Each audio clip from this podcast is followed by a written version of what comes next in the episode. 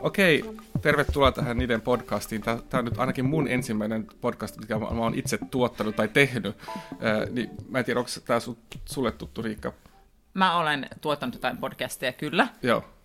Mutta vastaavasti mä olen aika tota, mä en ole mun kirjastani puhunut julkisuudessa vielä yhtään okay. niin paljon kuin sinä, että me ehkä okay. tätä niin täydennämme niin, niin. kokemuksella ja, toisiamme. Joo, ja mehän varmaan molemmat tunnettiin, että kun me ollaan luettu toistemme kirjoja, että meillä olisi paljon puhuttavaa tästä aiheesta. Mutta me ollaan siis täällä niiden kirjakaupassa nyt tässä takahuoneessa, ja, ja kirjakauppa on edelleen auki. Et tässä jos tulee jotain tällaisia taustaääniä, se voi johtua siitä, että tänne tulee asiakkaita.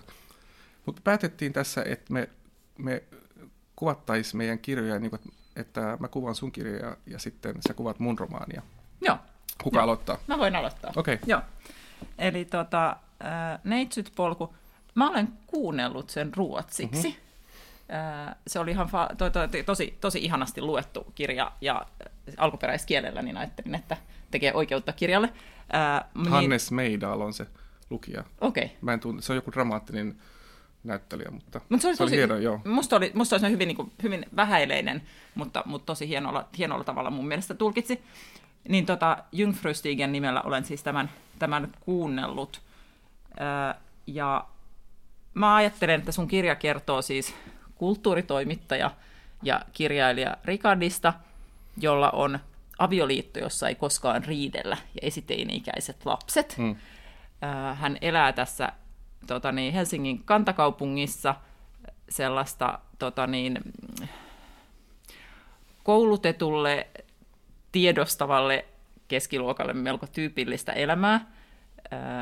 Haetaan nepalilaista noutoruokaa ja yritetään syödä kasvispainotteisesti ja yritetään saada lapset pois videopelien äärestä ja, mm. ja tota, yritetään olla hyviä lapsia ja perheenjäseniä ja puolisoita, äh, mutta tähän tulee sitten tota, ihan jo kirjan alussa niin tämmöinen jonkinlainen salamarakastuminen. Hän tapaa pikkujoulujuhlissa Paulan, joka täysin vangitsee tämän tota niin, Ricardin ö, koko mielen ja ajatukset, ja hän ei, hän ei pysty olemaan ajattelemaan tätä ihmistä. Ja sitten siinä on musta hienoa kuvausta siitä, miten kun perhe-elämä on aika intensiivistä ja sellaista tavalla, että se niin kuin käytännössä työllistää aika paljon, mutta sitten tämän tota niin, Ricardin mieli on aivan jossain muualla, että hän elää semmoista vähän niin kuin kahdella raiteella aika, aika pitkään, ja tätä kuvataan sitten tätä, tätä ristiriitaa, ja, ja tämä rakastuneet tota niin, pariskunta yrittää, että ne ei tapaisi, ja yrittää lopettaa yhteydenpidon, mutta kyllä he sitten jatkuvasti kuitenkin lähettää viestiä, jatkuvasti tapaa, ja ja sitten tässä on, tota, ja sitten tämä Ricard ei saa jostain syystä sanottua sitä siis vaimollensa, vaikka hän itsekin sanoi, että hän tapaa muitakin naisia lounailla, miksi hän ei nyt tästä pysty niin kuin niin. oikein niin kuin puhumaan. Uh, mutta ei pysty, koska hän itse tietää, että tämä on ihan jotain muuta kuin ne niin. kollegat, joita nähdään lounaalla ja, ja tota, tällaiset. Ja uh, sitten siinä on sellainen kohta, uh, joka, joka, se on aika siinä jo alussa, ja se se on semmoinen musta semmoinen vedenjakajakohta, että siinä kohtaa meidän kirjat olisi voinut alkaa muistuttaa vielä huomattavasti paljon enemmän toisia, mikä on varmaan sellainen, ää, mitä monet ihmiset, jotka ovat parisuhteessa ja rakastuneet johonkin toiseen, ovat pohtineet. Mä siteeraan nyt tästä kirjasta. Hänen teki mieli kysyä Sonjalta, oliko tällä mitään sitä vastaan, että hän tapaisi Paulan. Toisaalta Sonja voisi turhaan loukkaantua, tapaamisesta kertominen olisi itse keskeistä. Hmm. Eli hän valitsee, että hän vaikenee tästä rakastumisestaan ja, ja jatkaa sivusuhteena, kunnes sitten paine käy liian suureksi.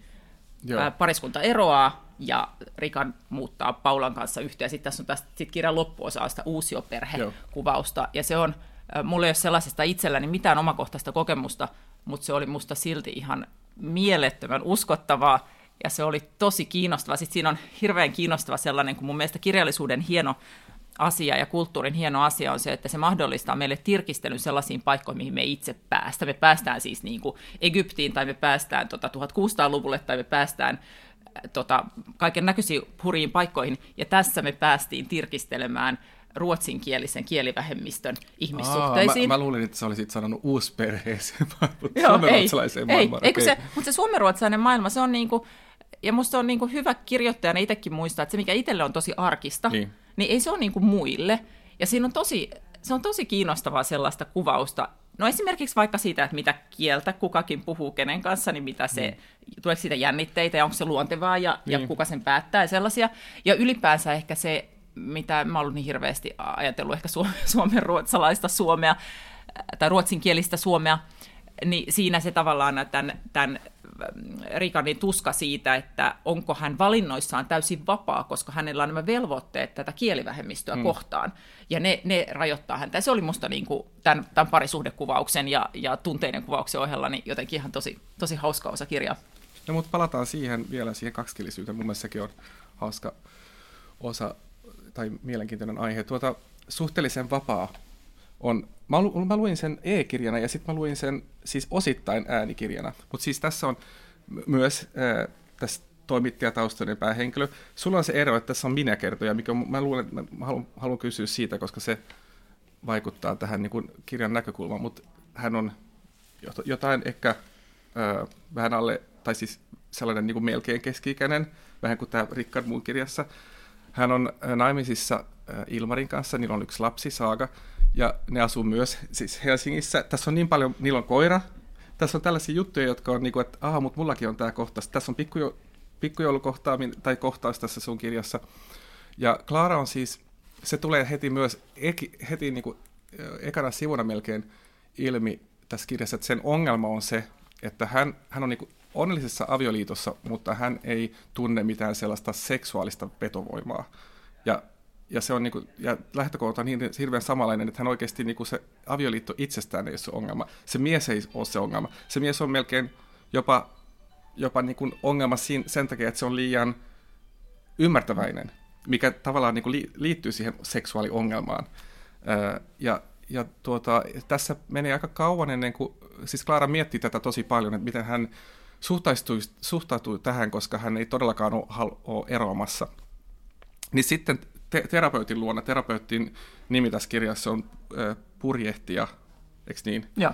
Joka on sellainen, niin kuin, mullakin on jotain, jotain omia kokemuksista, kokemuksia pariterapiasta, niin jotenkin niin kuin, tässä on aina tällainen epäbalanssi, että kuka siinä terapiassa on se, joka niin kuin, saa sen terapeutin puolelle, puolelle. Niin tässä menee nyt sille Claralle niin kuin, ikävästi niin, että hän tuntee koko ajan, että se, että se terapeutti on jotenkin niin kuin, aika konservatiivinen ja aika paljon sen Ilmarin puolella mutta siinä jotenkin tapahtuu jotain sen, sen yhden terapiatunnin jälkeen, että Clara heittää sellaisen kysymyksen, että, että ootteko, oot, ootko sä miettinyt, miten sä suhtaudut avio, avoimeen suhteen ideana, niin se terapeutti sanoo, että se ei ole sen kannalla, koska se aiheuttaa yleensä enemmän ongelmia, jos, jos se, se avoin pari, parisuhde saattaa olla niin kuin jonkinlainen ratkaisu sellaiseen olemaan ongelmaan, niin, niin tässä niin kuin tavallaan mä tunnen, että tässä on Riikka Suomisen eh, yh, yhteiskuntakriittinen ääni, joka sitten Klaaran kautta sanoo tai päättää, että hän haluaa kokeilla tätä. Ja tavallaan siinä, siinä niin kuin tapahtuu heti jotain niiden suhteelle, että yhtäkkiä se suhtekin on kiinnostavampi, kun ne molemmat aloittaa. Ja itse asiassa yllätykseni, mun, mun yllätykseni, yllätykseni niin, niin äh, Ilmari on se, joka saa sen niin kuin jotenkin toimimaan nopeammin tämän konseptin. Ja äh, tämä on siis sitten tämän kirjan, kirjan tuota, se, tämä aihe, mikä tämä kirja äh, tutkii, ja mun mielestä tämä on todella hyvä avaus jotenkin tällaiseen tähän kysymykseen, joka mun mielestä munkin kirjassa on, että miten, miten me, voidaan, me voidaan olla tällaisessa tilanteessa 2020, että me ei olla vieläkään ratkaistu tätä niin kuin parisuhdeongelmaa. Ruotsissa on se sana tvåsamhet, joka on vielä paremmin kuvaa mun mielestä sitä, mistä on kyse. Eli, et, eli että on aina niin kuin kaksi ihmistä, jotka, jota joutuu, jotka joutuu ratkaista tämän ongelman. Eli että et voi olla hyviä, voi olla rakkaus, vo, voimakastikin rakkaus, mutta, mutta ei ole aina balanssissa siinä, että mitä, mitä niin kuin kaipaa elämässä. Ja mun mielestä näissä molemmissa kirjoissa on se ongelma, että Rickardilla on sama, että hän tuntee voimakkaasti, että häneltä puuttuu jotain, josta hän niin tietää, että jos sanotaan, että mun kirjan päähenkilöt menisivät terapiaan, niin hän varmaan suhtautuu siihen tilanteeseen vähän samalla tavalla kuin Klaara, teki, Klaara suhtautuu. Eli, eli terapeutti ja mies voi olla ymmärtäväisiä, mutta ne tavallaan ei pysty ratkaista sitä, sitä ne ei pysty täyttämään sitä reikää, joka on siellä. Niin, niin, Mutta siis tosiaan sitten tässä käy vähän eri tavalla ja ne ratkaisut on vähän, vähän erit. Mutta mutta mä, mä ajattelin, että mä haluaisin aloittaa tällä kysymyksellä, kun tämä tuli niin kuin tänään mun, mun Facebook-feedin, että yksi, yksi mun tuttava ainakin, mä en tiedä, onko se meidän yhtenä, yhtenäinen tuttava, mutta hän, hän sanoi, että hän haluaisi, että mediat tekisi haastatteluja Riikka Suomisen kanssa siitä, että mitkä ovat meidän yhteiskunnan parisuhden normit. Niin mitkä ne on? Mun mielestä, ja ihan tutkitustikin, siis yksiavioisuus voi erittäin hyvin. Me ollaan ihan hirveän liberaaleja monella mm. tavalla, siis että kukaan tässä nyt enää onneksi tota, nikottele homoseksuaalisuudesta mm. tai, tai siitä, että ihminen joka ei ole naimisissa, saa lapsen, tai sitä, että muutetaan yhteen olematta naimissa. Moni, moni tämmöinen asiahan on siis niin kuin, tota, niin vapautunut, mutta parisuhden normihan voi erittäin paksusti ja hyvin. Eli, eli tavallaan yhä tiiviimmin tutkimuksissa vaikka uskottomuus tuomitaan, ja, ja. Onko se niin, että mun mielestä sun kirjassa sanottiin jotenkin niin, että, tai sitten sä sanoit haastattelussa, mä en muista, että Suomessa jotenkin paheksutaan äh, uskottu, mutta vielä enemmän kuin muissa. Tai siis, joo, tai niin kuin, joo, joo muista, Euro, muista Euroopan joo. maista joo, mutta kyllä parisuhde on, niin kuin, onhan kaikissa, onhan, mm. ei, ei, Euroopassa ole maata, jossa ollaan silleen, että parisuhde, että ei me enää siitä välitetä. Mutta etkö sä muista joskus, kun sä oot ollut teini, että sä oot kuullut, niin kuin, että Ranskassa ihmisillä on... Niin... Sivusuhteita. joo. joo, ja onhan siis tämä tota, niin, Ranskan entinen presidentti, joka mopoili mm. öisin rakastajattarensa luokse, ja sitten oliko se oliko se Mitterrandin hautajaiset, jossa oli sekä niin. rakastaja että vaimo. Mutta ne on, nämä on niin kuin yksipuolisia varmaan, että niin kuin, kun katsoo niitä sukupuolia. Mm, joo, Mut, mut, mutta, mutta, mutta kyllä mä sanon, että Suomessa aika perin... Tai no, mä tiedän vaan Suomen olosuhteista, en mä tiedä niin, niin hyvin tietenkään mistään muista maista, mutta aika perinteisesti on, että parisuhde on hirveän vahva, hirveän vahva instituutio, siihen satsataan paljon, se on statussymboli myös, tiedetään, että, että hyvin toimeen tulevien koulutettujen ihmisten, niillä on pisimmät liitot. Hmm. Onko se sitten kuinka paljon kulissien ylläpitämistä, mahdollisuutta ostaa terapiapalveluita, mistä se johtuu, en tiedä, mutta tavallaan, että, että siinä on aika, aika paljon sillä niin kuin pelissä. Ja, ja sitten Yksi, mikä on minusta myös aika kiinnostava, äh, että tiedetään, että ihmiset näkee yhä vähemmän kavereitaan ja mm. sukulaisiaan. Eli se parisuhteen niin kuin, rooli siis sun elämän sosiaalisena kontaktina, niin se, se muuttuu yhä tärkeämmäksi. Sitten me eletään ihan sikapitkään. Sitten siinä parisuhteessa ei ole enää semmoista, niin kuin, sellaista normatiivista yhdessä olemisen pakkoa, kun siinä on joskus ollut. Nykyään hän saa erota. Joo. Ja monihan käyttää tämän mahdollisuuden. Joo. se oli vähän mun kirjan lähtökohtana, että mä en käsittele sitä eroa niin kuin asiana, koska se, se, se ei kiinnostunut mua. Mä luulen, ja se, se ei ole enää mikään ei, is, asia ei, issue mielessä ni, Nimenomaan. Mutta se, se tuota, tuossa sun kirjassa oli jossain kohdassa, että Klaara muistaa jotain äh, koulutuntia, missä oli tätä, mikä se oli? Perhekasvatus. Perhe, perhekasvatus, joka kuulostaa just sellaiselta suomenruotsalaiselta niin kuin folkhelsanin keksinnöllä, mitä oli joskus 30-luvulla, että, että että tuota, mikä oli Suomessa aika läsnä vielä jossain vaiheessa, että, että niin kuin tavallaan valmistaudutaan ihmisiä niin kuin perhe-elämään ja näin, mutta se, se ei varmaan, sitä ei ole enää koulussa vissiin. Ei onneksi ole, mutta onhan tämä ajatus siis toistuu, kun mä oon nyt viime vuodet, kun mä oon kirjoittanut tätä kirjaa, niin tietenkin seurannut yhteiskunnasta keskustelua, niin säännöllisin väliajoin esimerkiksi Helsingin Sanomissa julkaistaan mielipidekirjoitus, missä jonkinlainen asiantuntija tuo esille, että, että yhteiskunnan pitää kouluttaa ihmisiä mm. tähän perhe-elämään. Sitä tarjotaan lääkkeeksi vauvakatoon Joo. ja, eh, tota niin, ja erilaiseen syrjäytymiseen ja muuhun niin kuin avioerojen avioerohan on taloudellisesti aika hankala, mitä sunkin kirja, kirja ansiokkaasti käsittelee, niin, niin, niin tavallaan niin, niin säännöllisesti tuodaan tämä sama argumentti sieltä mm. 90-luvun perhekasvatustunneilta esille, että kun ihmisiä vaan koulutettaisiin enemmän, niin kyllä ne sitten pysyisi kimpassa. Ja mm. mä ajattelen, että, että sehän kertoo meidän nykyisestä varmaan ihanteista, että, että Klaralla ja Ricardilla on tämä kaipuu johonkin enemmän. Minä haluan mm. vielä enemmän. Minulle ei riitä tämä hyvä, perinteinen, normaali, vähän väljähtänyt parisuhde, vaan jossain minua odottaa vielä jotain enemmän. Ja sehän on, voi ajatella, että se on vähän hemmoteltu, oma hyvästä, itsekästä, onnen perässä juoksemista, mutta mä väitän, että sitä on vaikea kouluttaa ihmisistä Joo, pois, niin. jos se on nykyään ihmissä oleva tämmöinen kaipuu. Mä näen, että Rickard on sellainen 1800-luvun romaanihenkilö, eli joku Emma Bovary, että se, tässä kirjassa käsitellään samaa ongelmaa, mitä Flaubert käsitteli niin kuin ensimmäistä kertaa silloin. Mut, mutta siis mun pitää vaan kompaa tuota, että jos näitä perhe, perheen niin kuin, koulutusta tai sellaista tyyppistä tehdään, tehdään jo erilaisissa instituutioissa, niin sehän ei ole vain huono asia, koska mä, mä taas ajattelen, että on niitä ihmisiä, joilla ei ole niin kotoa sellaisia mallikuvia, niin niille voi oikeasti olla sitten tosi tärkeää saada jostain niin kuin tietoa siitä, että miten niin kuin toimitaan perheessä. Että se, että se, niin kuin, että se ei ole niin yksinkertaista, mm-hmm. että, se, että se on vanhanaikaista. Sehän on myös jotenkin niin kuin, ää, sellaista niin kuin hyödyllistä infoa jollekin, jota, jotka on menossa siihen, siihen mm. tilanteeseen. Voi olla. Joo. Joo. Voi olla. Mun mielestä tässä näiden kirjojen ehkä semmoinen suurin yhteinen jotenkin nimittäin, kun tässä on niin hyvin samanlaiset nämä elämäntilanteet, mm. ihan siis ne asutaan samoissa paikoissa ja kävellään samoja katuja ja ollaan about samanikäisiä ja samanlainen koulutustausta ja, ja tällä tavalla, niin oli se, että niin kuin semmoisen koulutetun keskiluokan mieletön onnistumisen paine sille Joo. parisuhteelle. Siellä on paljon pelissä. Siinä on tosi iso asuntolaina Joo. helsinkiläisillä ihmisillä. Mm. Siinä on se vanhemmuuden tosi kova standardi, Joo. joka tällä hetkellä vallitsee. Siinä on, siinä on se, että, että ollaan niin sosiaalinen yksikkö, että on ne omat ehkä kavereiden kanssa tämmöiset perinteet, että vappusin mennään sinne ja pikkujoulusin ollaan täällä tai, tai juhannus vietetään näiden kanssa ja sellainen. Ja se, ja, ja se koko sosiaalinen kuvio niin kuin, vaatii sen, että ne parit on jotakuinkin pysyviä. Joo. Ja, Joo, ja, se, ja, se, ja siinä on tavallaan, että jos, jos lähdetään sitten, jos lähdetään keikuttaa sitä venettä, niin koko se sosiaalinen mm. kuvio ehkä heilahtaa.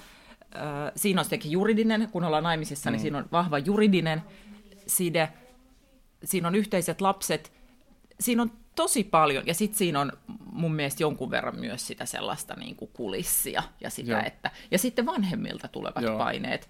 Öö, se on ehkä tässä mun kirjassa on aika läsnä just tämä, että miten vanhemmilta tulevat paineet tai suun tulevat paineet, mutta se mikä, mikä niin kuin mun mielestä on kiinnostavaa näissä, jos niitä vertaa, on se, että mun mielestä Rickardin ja, ja Klaaran ongelmat silti ei ole ihan samat koska tuntuu, että Claralla on niin kuin enemmän niin kuin instrumentaalisen, tai instrumentaalisempi ongelma. Sillä on niin kuin oikeasti se niin kuin himo-ongelma, että, että se, se ei ole niin kuin siitä kiinni, että hän haluaisi löytää jonkun tietyn niin kuin, ihmisen, jonka hän niin kuin, tavallaan on etsinyt aina, tai hän haluaisi niin kuin, jotenkin rakastua ää, niin kuin, voimakkaasti, vaan hän, hän haluaisi vain takaisin sitä, sitä niin seksiä elämään, kun taas Rickardilla on, on, on jonkun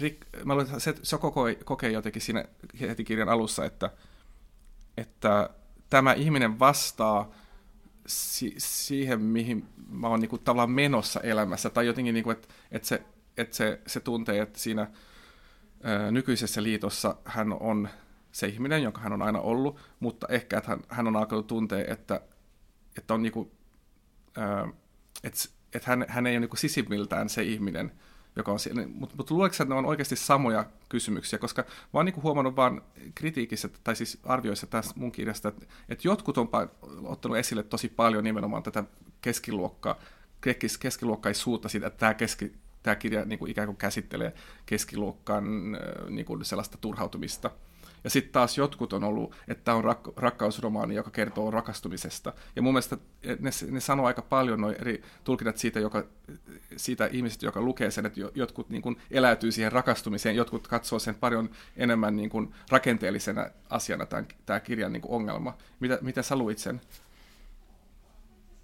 mä, mä noteerasin vaan, koska mun kirjasta on myös kommentoitu aika paljon, että onpas keskiluokkaista, niin siksi mä niin. varmaan, niin kuin, siksi Joo. mä ehkä olin, mulla ne lasit päässä, kun mä luin, luin sun kirjaa, mutta mut musta se rakastuminen, musta se tavallaan se, ää, musta se koko pettämisen, tämä sana on anteeksi vaan hirveän ruma, mutta siis mm. koko tämä pettämisen sivusuhteen dynamiikka, niin mä luin sen niin kuin voimakkaasti niiden lasien läpi ja, ja sen, sen, että miten paljon normit ohjasivat mm. tota, niin kuin Ricardia. Ricardia. Joo ja, ja sitä myötä sitten myös Paulaakin, koska mm. ei, niin kuin, vaikka Paula ehkä tuntui siinä kirjassa olevan paljon ehkä niin kuin normeja rikkovampi tyyppi, mm. tota, semmoinen jotenkin itsenäinen nainen ja, ja sellainen, mutta tota, niin mä, niin se, niin kuin se rakkauden normeissa pyristely oli ehkä se, Joo. minkä, mikä mua siinä, mua siinä eniten. Ota, sä sanoit äsken... Ja, ja mä puhuin vaan Joo. siitä, että, että on niin kuin valmis muuttumaan. Mä, mä itse, kun mä oon itse eronnut, niin mä olin kerran tuota, siinä eron yhteydessä mä olin itse terapiassa, niin siis vaan, oikeasti mä kävin vain kerran, mikä ei nyt oikeasti ole mitään terapiaa, mutta mut, mut sitten se on jäänyt mieleen se, että se terapi, terapeutti sanoi, että, että tällaiset liitot, jotka on niin alkanut, kun ihmiset on nuoria, niin, niin ne on, se on aika tyypillistä, että, erotaan niin ystävinä, koska tuota, jotenkin saattaa olla vähän ilmassa, että, että, on, että nyt on niin vaikka tullut jossain pienessä kaupungista, asuu, on asunut 15 vuotta Helsingissä tai jossain ta, missä tahansa, ja sitten niin kuin, tavallaan on, on, on aikuistunut si, siinä aikana, ja yhtäkkiä huomaa, että nyt mä oon aikuinen, mä oon, mä oon valmis tuota, ää, niin kuin uuteen elämään. Ja se, se, mä en ehkä sanoisi, että tämä nyt exakt kuvaisi mun tilannetta, mutta mä ymmärrän ton idean. Ja sitten se terapeutti vielä sanoi, että sitten nämä ihmiset, joilla on niin kuin hirveän, hirveän tuota, intohiminen niin kuin rakkaussuhde, jos, johon liittyy paljon riitelemistä myös, niin ne saattaa pysyä sen takia, että niillä on koko ajan jotain säpinää päällä. Et sekin on mun mielestä mielenkiintoista, koska tässä sun kirjassa tämä, niin Klaara tuntuu ajatelevan, että, että, että se, ei, niin kuin, se ei ole kiinnostunut siitä, että se rakastuisi tai, tai muuttaisi muuten elämää. Se oli mun mielestä niin kiinnostavaa. Et, ja onko tämä joku nai, ero naisissa miehissä, tai onko se vaan nimenomaan, mitä sä kuvaat, että, se on, että Rickard on enää, enemmän normi, normia seuraava ihminen tai kuin Klaara? Mä en tiedä. Mun mielestä toi on ihan tosi, toi on ihan ydinkysymys musta toi, että voiko pitkässä suhteessa, voiko pitkässä suhteessa muuttua vai onko välttämätöntä, että ihminen kasvaa ja siirtyy mm. eteenpäin elämässä, niin onko välttämätöntä lopettaa se suhde mm. ja kiittää kaikesta siitä, mitä Joo. on ollut, ja sitten ja ihannetapauksessa jotenkin pystyä iloitsemaan siitä, ja, ja oikeasti ilman mitään katkeruutta tai niin. hullua draamaa tai ovien paiskomista siirtyy eteenpäin, ja onko se mahdollista. mun kirjassa Klaara ja Ilmari on ollut yhdessä, onko ne ollut kuutisen vuotta, kun mm. niille tulee tämä seksuaalisen haluttomuuden kriisi ja sitten sen jälkeen avoin Joo. suhde, niin se on tietenkin erilainen aika kuin niin 15 on. vuotta. Joo vaikka ne on niin samanikäisiä ihmisiä, musta se on aika, se voi olla yksi juttu. Ja sitten ja Klaaran ja Ilmarin vastaus on, että voi muut, että Joo. suhteessa voi muuttua tältä osin, mutta mm. totta kai se, se on vain yksi osa siis se, kenen kanssa harrastetaan mm. seksiä, niin on niin. vain yksi osa sitä suhdetta, mutta, mutta, mutta se mutta mut se, mä jotenkin ajattelin, mun, mun, jotenkin yritin siinä mun kirjassa tavallaan jotenkin ehkä sitä, sitä kuvata, että, että se, että se seksi on sitten kuitenkin ollut sillä tavalla merkittävä osa niitä Klara ja Ilmarin ongelmia, että, että se Klaara ihan silleen, että hän eroisi, kun se Ilmari olisi vaan vähän kauheampi, että hän saisi niinku hyvän joo, syyn lähteä, joo. mutta hän ei oikein kehtaa lähteä. Tuon mä tunnistin, että se on varmaan todella tavallinen äh, tällainen niinku salainen ajatus avioliitossa, että ihan niinku hyvissä avioliitoissa, että, että tulee sellaisia päiviä, joku, jota joskus missä ajattelee, että to, toivoisin, että mun puoliso tekisi jotain väärin, että se olisi, se olisi helppo ulospääsy tästä. Niin, joo. Niin, joo, mutta siis mm. niin, sen takia meillä on, meillä on romaania mun mielestä, mm. että saa lukea näistä ajatuksista myös. Mutta se on, se, on, se on tosi hienoa siinä sun kirjassa just se, että miten ne, niitä, miten ne pystyy keskustella niin kuin toistena, toistensa kanssa. Ja se on tietenkin niin kuin sellainen, että, että, että mä todella uskon tuohon, mutta että et, niin asioita voidaan ratkaista sillä tavalla, että niistä puhutaan. Mutta sitten mä en ole samaan aikaan aina ihan varma siitä, että koska, siis, koska nimenomaan se balanssi pitää olla oikein. Että jos se balanssi on jotenkin väärin, niin se yksi siinä parisuhteessa tos, niin kuin luultavasti sitten tuntee, että, että, että tämä, mä en ole tässä niin kuin se, voi, niin kuin se vahvempi puoli, koska mä oon nyt niin kuin jotenkin, jos, se, jos, jos, jos vaimo sanoo esimerkiksi, että, että mä haluaisin avoimen suhteen, niin se se ei välttämättä tule osumaan ihan sama, samaan aikaan siihen toi, miehen tai toiseen puolisoon. Tai, mm. niin, että se, se on tietenkin tuossa vähän vaarallista. Mm. Tai mä ajattelen, että se tässä tapauksessa tuntuu toivomaan tässä kirjassa, että ne oikeasti sattuu olemaan molemmat siinä samassa kohdassa. Mm. Mm. Nyt jos mä olisin kuulija, niin mä olisin silleen, että puhutteko te nyt Klaarasta ja Rikardista, vai puhutteko te itsestänne? Sä oot sanonut lehtihaastattelussa, että tää, tässä on paljon sun oma, omasta Joo. elämästäsi, ja mä oon sanonut lehtihaastattelussa, että tämä ei, ole, tää ei ole autofiktiota, mm. mun kirja ei ole autofiktiota, niin. mutta mä itse elän avoimessa suhteessa, Joo. ja nämä kokemukset niin kuin kumpuaa, kumpuaa siitä. Kuinka paljon sä puhut nyt, ja kirjassasi Rikardissa, kuinka paljon sä puhut Filipistä?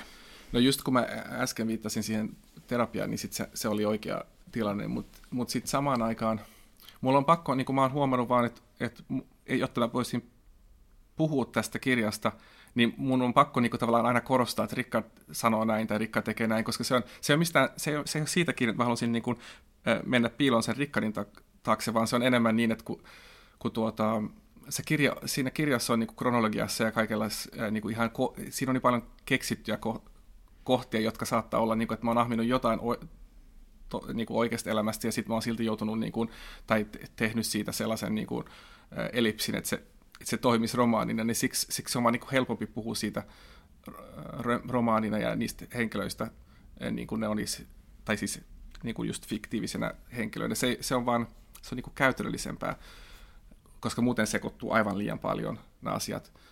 Ö, mutta siis ö, mä, oon, mä oon jotenkin suhtautunut tähän tämän, sen jälkeen, kun tämä kirja valmistuu, niin mä, niin kuin kaikki kirjailijat aina sanoo mutta se oikeasti tuntuu niin, että nämä on, nämä on niin kuin romaanihenkilöitä, ja mä pystyn ihan niin kuin pitää sellaista etäisyyttä niihin ja ajatella, että nämä toimii näin, ja näin ei välttämättä niiden tulevaisuuden suus tai suhteen loppu ei tar- välttämättä tarvitse olla ollenkaan sama kuin mitä mun elämässä on käynyt ja näin, niin, niin mä mielellään käytän, mielellään puhun siitä niin kuin romaanina kyllä.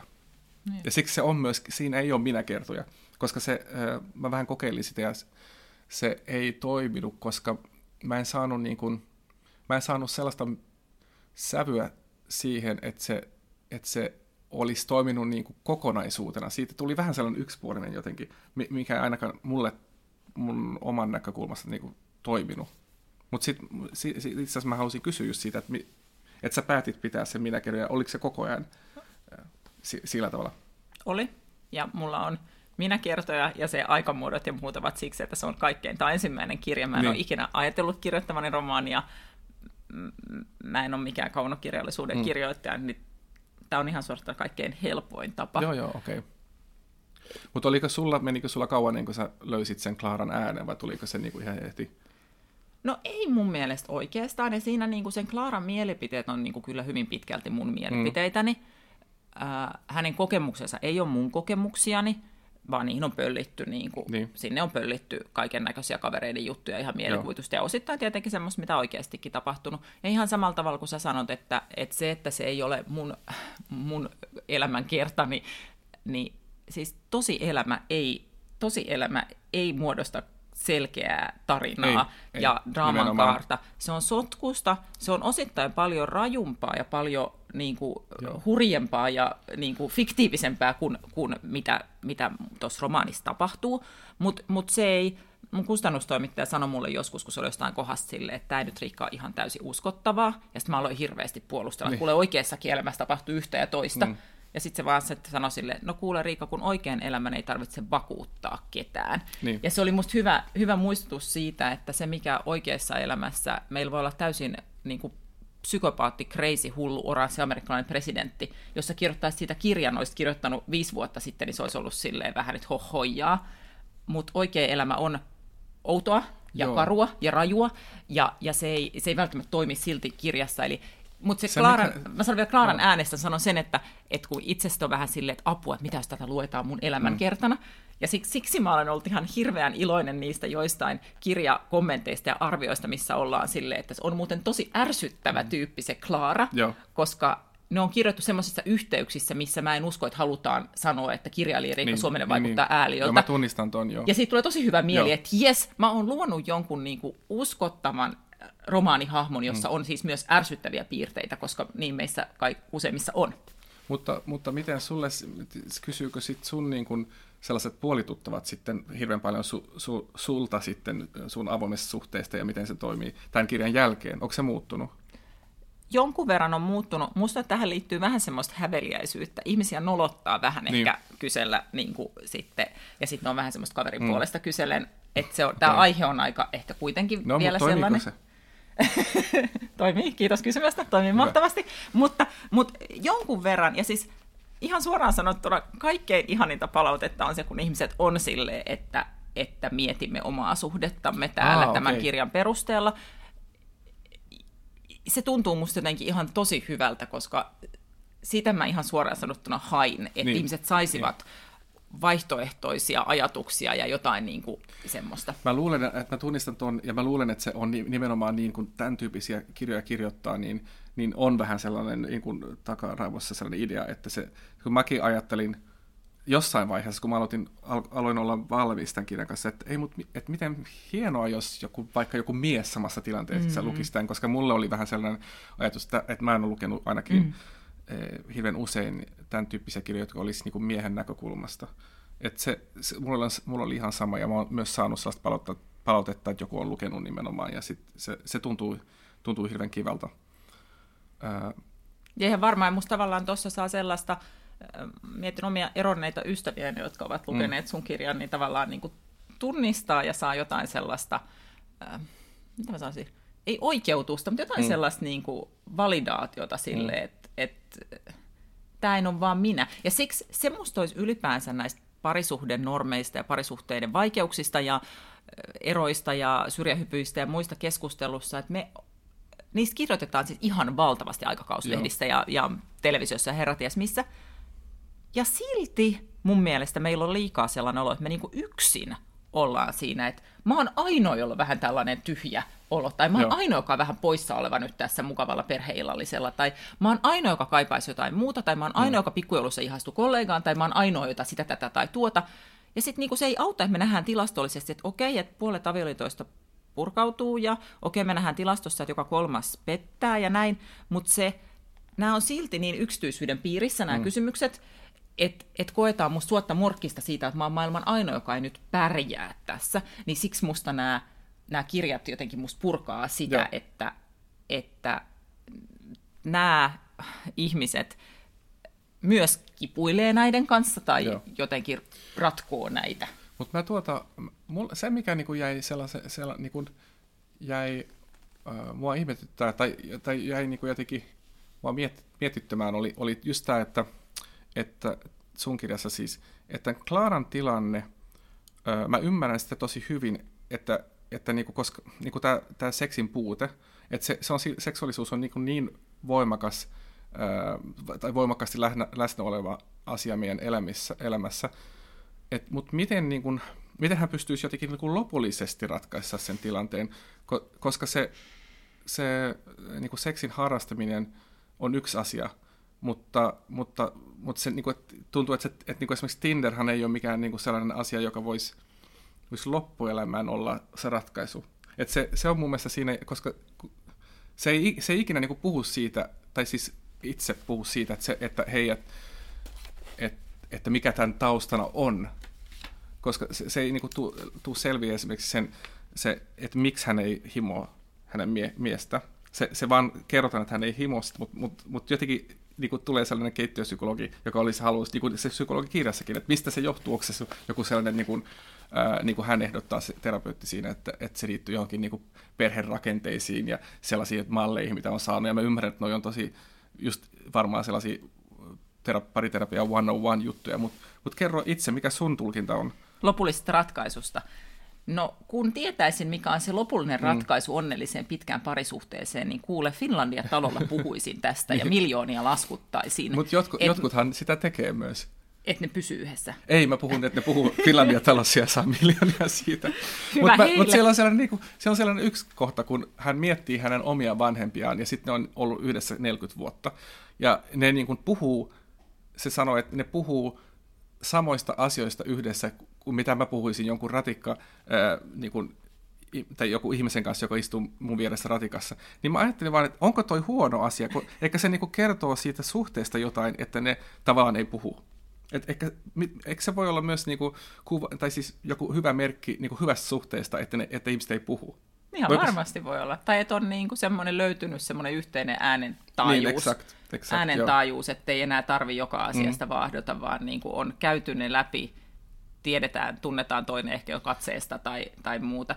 Mutta samalla tavalla musta voi ajatella, että, että onko uusi parisuhde, jossa palaset tuntuvat loksahtavan niin. ö, tosi hyvin paikalleen, onko se lopullinen ratkaisu, onko se sen loppuelämän kasvutarinan ratkaisu vai tuleeko vaikka eläkkeelle jäädessä olo, että minä haluan kasvaa, minä haluan muuttua, minä haluan jotain enemmän elämältä. Tässä suhteessa tämä oli tämä työvuosien suhde. Tässä suhteessa en pysty siihen joudun hakemaan jotain uutta, ja sitten ehkä se ihminen osuu kohdalla. Sitähän, sitä me, ei, me ei oikeastaan ei. ikinä tiedä. Joo, ja mun mielestä tässä, kun mä sun kirjan lukiessa, niin mä ajattelin just nimenomaan sama, että kun, kun nämä on silti yksilöisi, yksilöisiä, yksittäisiä ratkaisuja, mitä kaikki tarvitsee, koska tässä, tähän ei ole mitään universaalia niin kuin ratkaisua ihan selvästi, koska ihmisten niin kuin, ongelmat on myös vähän erilaisia eri parisuhteissa, että ne ei ole, ne ei ole aina se sama, että ne ei aina liity siivoamiseen tai,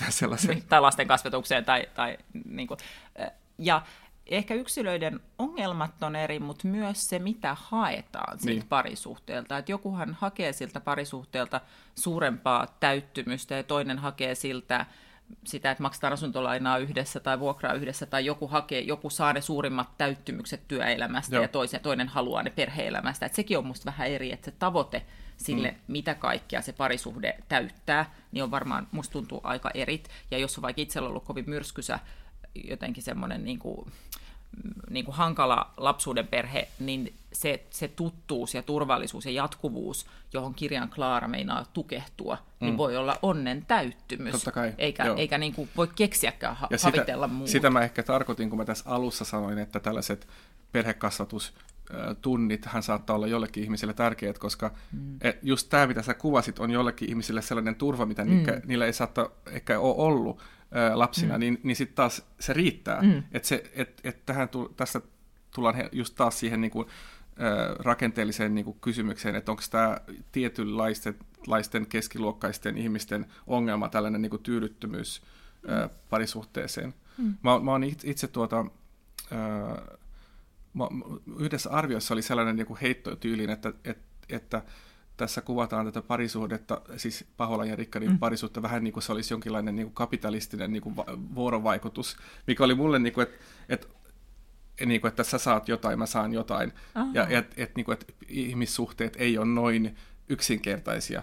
Ja se, se, jäi, se jäi niin kuin miettimään just, että, että, että mä en ole ehkä niin kuin, mä, mä jotenkin en kirjoita sillä tavalla. Mä, mä en kirjoita hirveän niin kuin tietoisesti rakenteellisesti, että, mä, et, sun kirjassa on enemmän sellaista niin kuin esseemäistä, koska se ilmeisesti oli mennyt siitä myös. Mutta, mutta luit, luitko sä sen, mä kysyin tästä mm. aikaisemmin myös, mutta, mutta on, voisiko tästä vielä sanoa jotain, joka liittyy siihen, että, että, että koska mä luulen, että jotkut, jotka lukee näitä kirjoja, voi just ajatella, että tämä ei koske mua, koska tämä koskee just noita, niin kuin, jolloin just nämä, mm. tämä, tämä tuota, mm. en mä tiedä, ää, tällä, tällä niin kuin, en mä tiedä, niin kuin tyyppi creative niin kuin mm. työpaikat ja tällaiset. Mm. No mä ajattelen, ja tämä on myös mun vastaus siihen, että jos, jos ajatellaan, että tällaiset keskiluokkaiset hemmotelut ihmiset taas kirjoittaa kirjoja, niillä on ihan hirveästi muutenkin sanavaltaa tässä yhteiskunnassa, toimittajan ammattiensa ja niin. kaikkien muu, ja nyt ne vielä kirjahyllystäkin vie toilla kirjoillaan se ottaa tilaa, että miksi aina tästä keskiluokasta jauhetaan, niin se on tavallaan se mun vastaus siihen kritiikkiin. On jotenkin niin kuin vähän vastaus tuohon samaan, että onko se, että koskeeko tämä mua, niin mä ajattelen, että pitkän parisuhteen ongelmat tai se, sen dynamiikka ja sen vaativuus ja meidän kovat odotukset sille ja meidän kovat odotukset itsellemme, että me onnistutaan siinä, niin se koskee kyllä tosi monia mm. ihmisiä. Että et tavallaan se et parisuhde on niin kuin, se on, parhaimmillaan se on meidän siis tärkein ihmissuhde. Se on se, mikä me voidaan niin kuin valita toisin niin. kuin vaikka lapsuuden perhe tai sisaruussuhde tai työkaverit. Ni, niin siinä on musta, kyllä, niin kuin, kyllä en mä ajattele, että se nyt, mä en osannut sille Klaaralle kirjoittaa, se on valokuvaa ja niin uutis, uutistoimistotaustalle valokuvaa ja siinä kirjassa. Ja mä en osannut kirjoittaa sille mitään muuta ammattia, koska mä on jotenkin niin toimittaja-ammatin vammauttama, että mun on niinku ihan todella vaikea keksiä sellaisia, tai mä oon niinku ihan paniikissa, että jos mä nyt keksin, Joo. että tämä on juristi. Mä, mä päätin itse niin, samaa. Niin mä niinku, samaa... mulla menee niin paljon energiaa että mä mietin, että mitä juristi tekee päivisin ja mitä kieltä se käyttää Joo. ja muuta, että mä en, niinku, et, et mä en mitään muuta sit saakkaan aikaiseksi. Niin. Siksi mä menin vähän, mistä taitaa matalin, mutta ei musta nämä niinku, näiden niinku, ammatit tai heidän niinku, oikeastaan ehkä niin kuin se tätä mitenkään Joo. määritä. Kun, mulla, kun, niin kun mä päätin vähän samalla tavalla tällä, tämän kirjan kanssa, koska mä halusin itse asiassa kirjoittaa myös tästä suomenruotsalaisista kulttuurielämästä ja näin, mutta mut, mä oon niinku kehittänyt tällaisen idean tai sellaisen konseptin tai, tai, tai mielipiteen näissä vuosien varrella, kun mä oon ollut kulttuuritoimittaja. Kun mä vihaan sitä, kun, kun arvioidaan jotain keikkaa tai romaania tai whatever, ja sitten siinä jotenkin laitetaan, nostetaan esiin se, että, niin kuin, että joku käy vaikka Flow-festivaalilla katsomassa jotain bändiä, sitten on niin kuin, että yleisössä oli näitä samoja keskiluokkaisia ihmisiä, ja sitten niin laitetaan kaikki energia siihen, siihen jotenkin dissaamiseen, ja se kirjoittaja itse on keskiluokkainen, tietenkin, se asuu ihan samassa korttelissa kuin, kuin ne, sitä yleisöä, mitä se dissaa, ja sitten unohdetaan koko se niin kuin, musiikki tai se sisältö. Ja mä oon jotenkin, niin kuin, mä, mä oikeasti punaiset valot vilkkuu, kun mä luen tuollaisia ää, tuota, lauseita, koska se olisi ihan eri asia, jos se, mutta me, me ei palkata sellaisia ihmisiä valitettavasti tarpeeksi tarpeeksi, että meillä olisi oikeasti yhteiskuntakriittistä ää, niin kuin analyysiä meidän keikka-arvioissa. Niin siksi tällainen vähän niin kuin, äh, laiska tällainen lause on mun mielestä sellainen, joka mä itse, itse, mistä mä itse tykkään, niin siksi, siksi mä en niin kuin itse oikeasti äh, tunne myöskään, että, että se, että, että käsitellään keskiluokkaa romaanissa olisi mikään huono asia, koska, koska tuota, se, on, se on jotain sellaista internaalia niin kuin itsevihaa, joka, mihin se liittyy mun mielestä. Sä sanoit äsken, että jossain arviossa oli puhuttu, että tämä Rikardin ja Paulan suhde oli joku kapitalistinen vaihdantasuhde. Mä en, mm. mä en ehkä ihan tiedä, en mitä mä, se, mitä se niinku... tarkoittaa, mutta sen sijaan mä, mä en tiedä, onko sä lukenut ton Merete Matsarellan uskottomuuden houkutus? Mä oon lukenut sen joskus, lukenut sen joskus aikoinaan, mutta siitä on tosi kauan nyt. No mutta siinä, siinä hän käsittelee, Matsarella käsittelee, niin kuin miten kirjallisuudessa kuvataan sivusuhteita. Joo. Ja siinä on sellainen, mun mielestä sen kuvaus niin kutsusta toisesta naisesta tai toisesta Joo. miehestä sopii ihan hirveän hyvin tähän, tähän Paulaan ja tähän, mihin tämä Rikard jotenkin rakastuu. Se siinä, kun he tapaa, niin, niin. niin kuin tämmöinen glamyroosi naishahmo, joka on kuin rinnakkaistodellisuus ja kuin toinen eksoottinen Joo. maa. Joo. Ja se on niin kuin, että sulla on joku sellainen, joka niin kuin, vähän niin kuin on kohotettu versio siitä sun arjesta, ja totta kai uusi ihminen, joka yrittää tehdä sun vaikutuksen, niin on siis aika niin. viehättävä ja kertoo parhaat Joo. juttunsa, on niin kuin hyvällä tuulella, Joo. on laittanut nätit vaatteet päälle. Rikard on ihana, se ostaa uuden ulsterin, kun he menee sille ihan ekalle niin. kävelylle.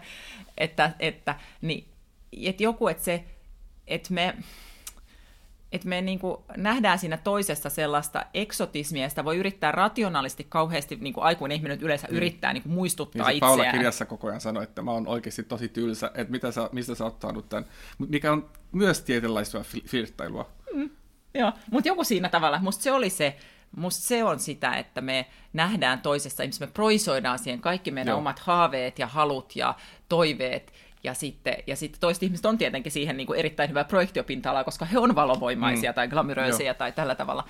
Niin, niin, niin, niin se oli musta se, sitä mä ajattelin tosi paljon sitä Matsarelaista uskottomuuden houluksi, joka musta on aivan nerokas kirja, koska se kuvaa jotenkin, että me varsinkin ihminen, joka rakastuu, niin kuin, suhteessa oleva ihminen, joka rakastuu niin kutsutusti väärään henkilöön, niin äh, vuosia sitten mulla on itselläni ollut sellainen tilanne, niin mä niin kuin siinä ihan hirveästi jotenkin itsestäni niin kuin omasta jostain niin kuin jotenkin keittiöterapioon itseäni, miksi minä nyt näin teen ja miksi tämä toinen tekee näin. Mutta ne on semmoisia dynaamisia kuvioita, ei joo. ne ole kauhean uniikkeja. Ihan, samat, ihan sama joo, dynamiikka joo, joo. niissä kaikissa on. Niin, siis tarkoitatko sitä, että meillä on muita sellaisia juttuja myös meidän elämässä, mistä me haaveillaan, jotka on, jotka on niin me, jossa me projisoidaan sellaista niin kuin ideaa, mikä, mikä mun elämä voisi olla. Niin, esimerkiksi joo. ehkä vaikka se vapaankin tavallaan se Ricardo kirjassa. Niin. Musta, musta sen takia se sen ammatti oli tosi hyvä, vaikka se niin kuin, varmaan oli sulle muutenkin tuttu, mutta tavallaan, että hän oli siis kulttuuritoimituksessa ja hän halusi olla vapaa kirjailija. Sekin oli tavallaan musta sitä sellaista niin kuin, semmoista vähän niin kuin sitä niin kuin,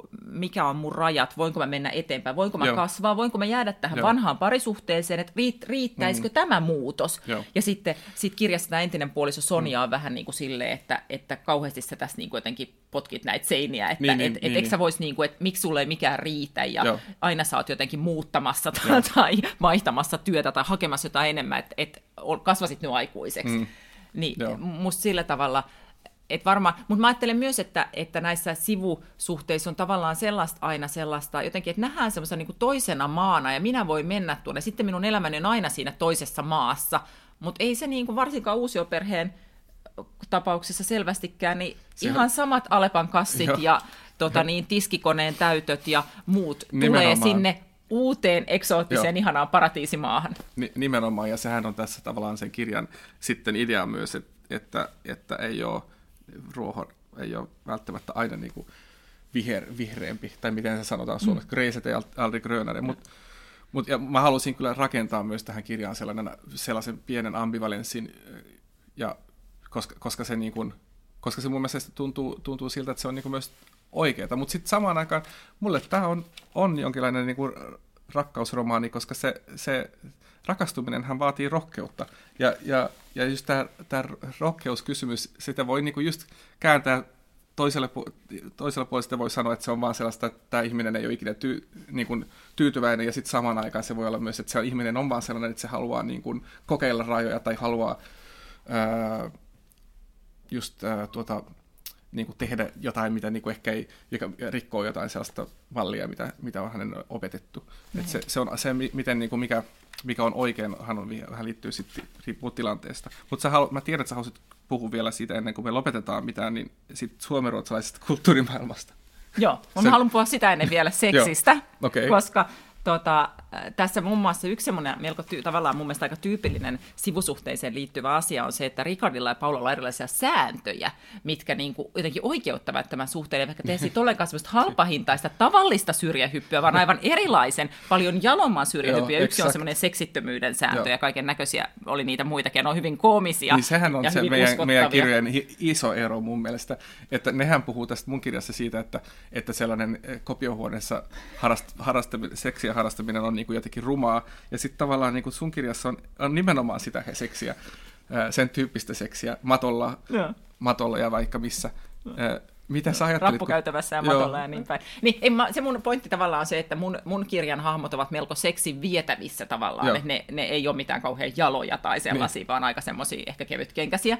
Ja sitten sun kirjassa on ihan niin kuin harvinaisen vähän siihen nähden, siinä käsitellään kuitenkin kahta parisuhdetta, josta Joo. toinen on alun roihussa, niin hyvin vähän seksiä. Ja sitten mä kiinnitin vielä huomiota, koska mä näiden tota, omien parisuhde normi lasieni läpi sitä, sitä sun kirjaa luin, niin siinä se siinä on äh, siinä vaiheessa, kun vielä Rikard ja Sonja ovat niin kuin kuitenkin yhdessä, niin niillä on, niillä on seksiä, joka kommentoidaan jotenkin, se Rikard kommentoi jotenkin sillä tavalla, että että hän oli tyytyväinen, että heillä on nyt sitten kuitenkin kaikki hyvin, ja tämä seksi antoi vähän niin kuin semmoisen sertifikaatin sille, että kyllähän meillä on kaikki aika joo. mukavasti. Exakt, mutta eikö se ole just niin, miten ihmiset ajattelee? Joo, myös? joo, ja siksi niin, se oli niin se on tavallaan havainto. se on sun, sun kirjan lähtökohta itse asiassa, että se, su, se suhde on huone, koska se, sitä seksiä harrastetaan, ja se on se leima, että jos seksi on hyvä, niin se niin on hyvin. Ja mun kirjassa tällä päähenkilö Klaralla on se sisäinen seksikello, että, että aina, kun se, aina kun on seksiä, niin se nollautuu ja sitten vähän niin kuin relaa. Okei, okay, kaikki on niin kuin hetkeksi normaalia ja sitten se alkaa taas se paine kasvaa ja seksikellon tikitys hmm. kovenee. Niin, niin tämä tavallaan, että onko sulla niin onko joku syy, että sä oot jättänyt, niin kuin, että tämä on, niin kuin, tää on niin kuin tosi paljon ja hienosti miehen tunteiden ja miehen rakastumisen kuvaamista, niin onko siinä tavallaan, että se semmoinen niin lihallisuus ja muu jätetty siitä pois, niin onko se kuinka paljon tietoinen valinta, onko se häveliäisyysvalinta, kun taas kertoo sun omista, omista kokemuksista, vai mikä siihen on? Mä, lu, mä luulen, että siitä on vähän, siinä on vähän niin kuin molempia. Et yksi on se, että, että mulla on ehkä sellainen estetiikka vaan, että, että, että jotenkin äh, sellainen tyyni tyyli se on mun tapa kirjoittaa. Sitten sit mä luulen, että, että, että että totta kai mä kamppailin sen kanssa, että, että mitä mä niin kuin voin laittaa. Ja, ja jotenkin se on niin tyhmää, koska, äh, koska huomaa siis aina, tämä ei ole, mikään, tämä ei, ei ole tullut tämän kirjan kautta, vaan ylipäätään mä oon huomannut siis kirjoittaessa, että, että nuo kysymykset oikeasti on, on niin kuin, ne on tärkeitä, mutta ihan niin kuin Ilmari ja Klaara pystyy puhua asioista, niin myös näistä asioista kirjalle voi puhua niille, niiden ihmisten kanssa, jos haluaa. mutta siinä kirjoittaessa voi, pitäisi, pitäisi jotenkin niin kuin, äh, olla mahdollisimman vapaa itsestään. Ei, ei niistä, niin kuin, niitä oikeista ihmisistä, mutta oikeasti omasta sellaisesta se itsesensuurista. Ja, ja se on tosi vaikeaa, ja se, mä en ole mitenkään mun mielestä tunne, että mä että mä niinku osaisin, koska tämä on sellainen asia, mistä Knausgård on puhunut paljon. Hän on puhunut just nimenomaan siitä, että se, silloin kun hän on onnistunut ja hän kirjoittaa hyvin, niin se, se liittyy siihen, että hän, hän unohtaa omaa itseään. Mm, mm, ja se on niinku mm. paljon vaikeampi kuin se, että unohtaa mm. jotain mm. Ö, läheisiä, koska, koska mä luulen jotenkin, että se, että unohtaa oma itseään on se, se avain siihen, että ne, myös ne muut henkilöt on, ö, saa, saa niin kuin, äh, niin kuin, että ne saa tasapainoisen saman niin kuin, kuvan siinä kirjassa. Et, et itse asiassa sä saatat äh, loukata jotain ihmisiä enem, ihmistä enemmän jarruttamalla, koska sitten se ihminen siinä kirjassa ei välttämättä ole täysin kokonainen ihminen. Et se, se, on, se on aika paradoksaalista itse asiassa. Mutta näin mä oon ajatellut ja mä luulen, että se, se vaatii, tämä on mun, mun ensimmäinen kirja, joka olisi vähän edes pohjautuu tällä tavalla niin kuin omaan elämään, niin mä luulen, että se, se oli niin kuin tämä, tämä mun, mun kokemus tästä oli se, että, että ei, se ole, ei se ole helppoa. Ja se voi olla, että se näkyy vähän kirjassa, mutta, mutta niin kuin siinä tyylissä jo myös. Mä ajattelin, multa on kysytty useamman kerran, että onko seksistä musta jotenkin vaikea kirjoittaa. Ja mä, mä jotenkin ajattelen, että se ei ollut, se on tietenkin lukija ratkaisee, että miten hyvin mä siinä onnistun, mutta mä en ajatellut, että se, se ei ollut musta kiusallista, eikä musta, musta jotain muita tunteita oli paljon vaikeampi. Joo, se, mun mielestä esimerkiksi vaikka siinä Klaaran lapsuuden ystävä kuolee, niin tavallaan sen niin kuin surun, äh, niin kuin jotenkin se mm. surun uskottava kuvaaminen Joo. tai sellainen, niin musta se oli jotenkin paljon vaikeampaa, ja jotkut muut asiat Joo.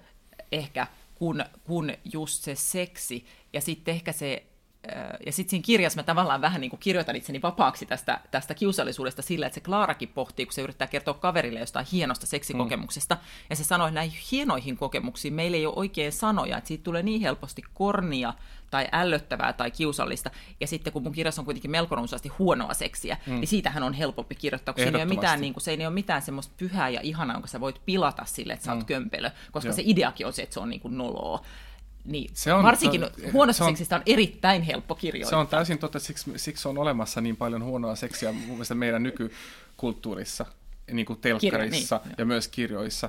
Et jotain Ruotsissa jopa niin kuin, äh, lanseerattiin mun mielestä viime vuonna sellaisen niin kuin sanan kuin posterotiska literatyyren, koska just nimenomaan, että nuoren, nuorten kuvaamassa seksissä on yleensä aika huonoa seksiä ja sellaista niin kuin, jotenkin Tinder-seksiä ja näitä tällaisia, että ei ole ei ole niin kuin hirveän paljon jotain niin kuin romanttisempaa mm. seksiä nykyään, mutta mun mielestä yksi esimerkki, missä sitä on, on toi, toi Sally Rooney Normal People, josta mä tykkäsin just tosi paljon sen takia, että se, se, siinä on jotain sellaista, niin kuin, että öö, siinä, siinä on kaksi ihmistä, joka niin kuin, tavallaan niillä on sellainen on- ja off-suhde hirveän kauan, 20 vuotta jotain sellaista, tai no jotain sellaista, niin, niin, niin seksikohtaukset on tosi niin kuin, ää, niin kuin ne jopa niin kuin kiihottavia, koska niissä on, niissä on jotain sellaista niin kuin, ää, erotiikkaa, joka oikeasti välttyy okay. lukijalle. Niissä ei ole, se, se, ja, ja se on mun mielestä aika taitavaa, koska mä en ole sellaisen törmännyt niin kuin hirveän usein miss, missään tuota, sellaista laatukirjallisuudessa. E, Mutta mut toisaalta laatukirjallisuudessa on nimenomaan paljon enemmän sellaista kömpelöä, koska se varmaan liittyy siihen, että jos ajattelee, että, jos, että ajattelee jotenkin, että se on realistisempaa että voi, et näytetään myös niin kömpelyyttä. kömpelyyttä mm. niin. Mutta toi, toi on mun mielestä tosi mielenkiintoinen kes- kysymys. Nopeasti sanon vielä no. loppuun tästä ruotsinkielisen mm. Suomen tästä. M- mitä sä halusit, se oli sulle tärkeä, yksi tärkeä teema tässä kirjassa, niin mikä, mitä sä halusit sillä sanoa ja oliko siitä helppo kirjoittaa? Se, mä ha, mä niin kuin huomasin sen jossain vaiheessa itse mun omassa parisuhteessa, että tässä on joku sellainen niin kuin juttu, joka on aika mielenkiintoista, että, että kun, kun äh, jos parisuhde on sellainen, että se on kaksikielinen, niin siihen saattaa liittyä jotain sellaista dialogiin ja kemiaan ja huumoriin, joka, joka, joka, joka, on, äh, joka pohja on just toi, että, että me, jos, mä oon silti aika ruotsinkielinen, mä oon kaksikielinen, mutta silti niin kuin mun äidinkieli on ruotsi ja kirjoitan ruotsiksi, niin niin jotain sellaista, roolipeli on vähän sana, mutta jotain sellaista huumoria, joka liittyy siihen, että puhuu toista kieltä sen sun puolison kanssa, niin, ja se on myös varmaan aika tavallinen kokemus suomenruotsalaisille miehille, koska se menee yle- yleensä niin, että suomenruotsalaiset miehet on naimissa suomenkielisten naisten kanssa, mutta ei päinvastoin niin usein. Se on tavallisempi. Kenen kanssa sitten ruotsinkieliset Ei, mä tarkoitan, jos, jos, jos on kaksikieliset parit, niin se on yleensä niin, että se nainen on suomenkielinen ah. ja mies on ruotsinkielinen. Okay. Mikä on tietenkin... Eli suomenruotsalainen nainen menee sitten suomenruotsalaisen miehen kanssa naimisiin? Nimenomaan. Okei, nyt suomalainen mies voi katsoa peilin ja miettiä, miten tässä kävi näin. Mutta tiedätkö mitä? Mä tiedän, miksi tässä no. on roolipeli sana, no. niin kuin, tai tällaisen, niin kuin, että tässä on tämmöinen vähän erilainen Niin rooli. on tällaisia juttuja, että esimerkiksi Paula kirjassa pystyy kertoa jotain huonoja suomenkielisiä vitsiä, koska Rikkari ei ole kuullut niitä ennen. Ne on se hänen mielestä tosi hauskoja.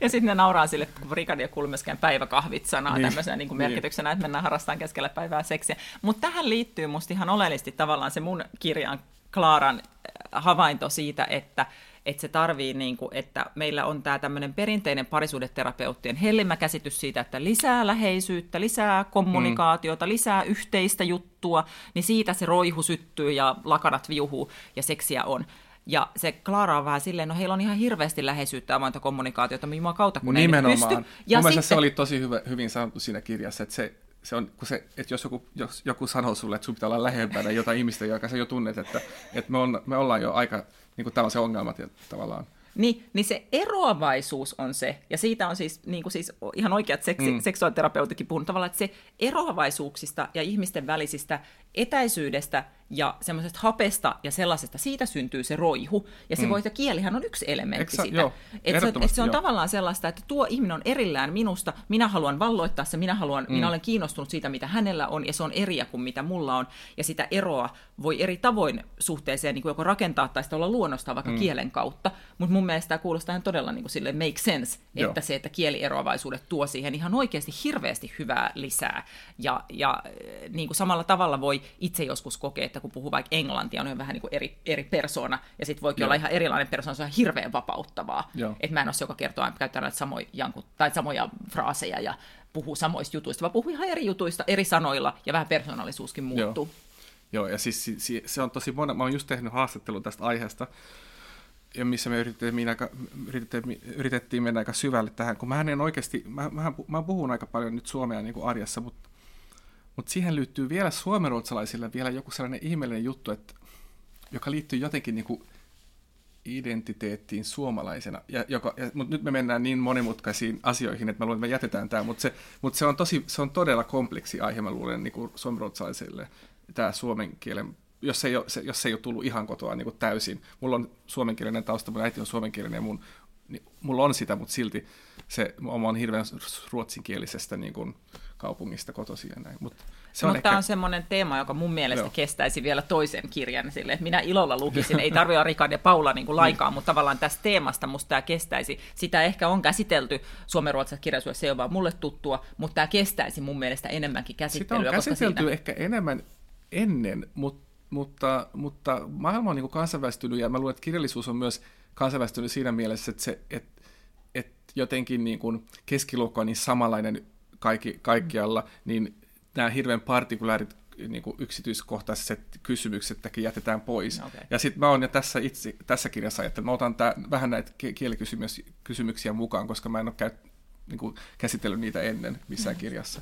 Mm. Mutta hei, tämä oli tosi kivaa. Oli, Tämä mahtavaa. meidän ensimmäinen, Joo. ensimmäinen kokeilu ja toivottavasti kuuntelijat myös Joo. pidi Joo. tästä. Joo, mutta hei. Kiitos tästä. Kiitos.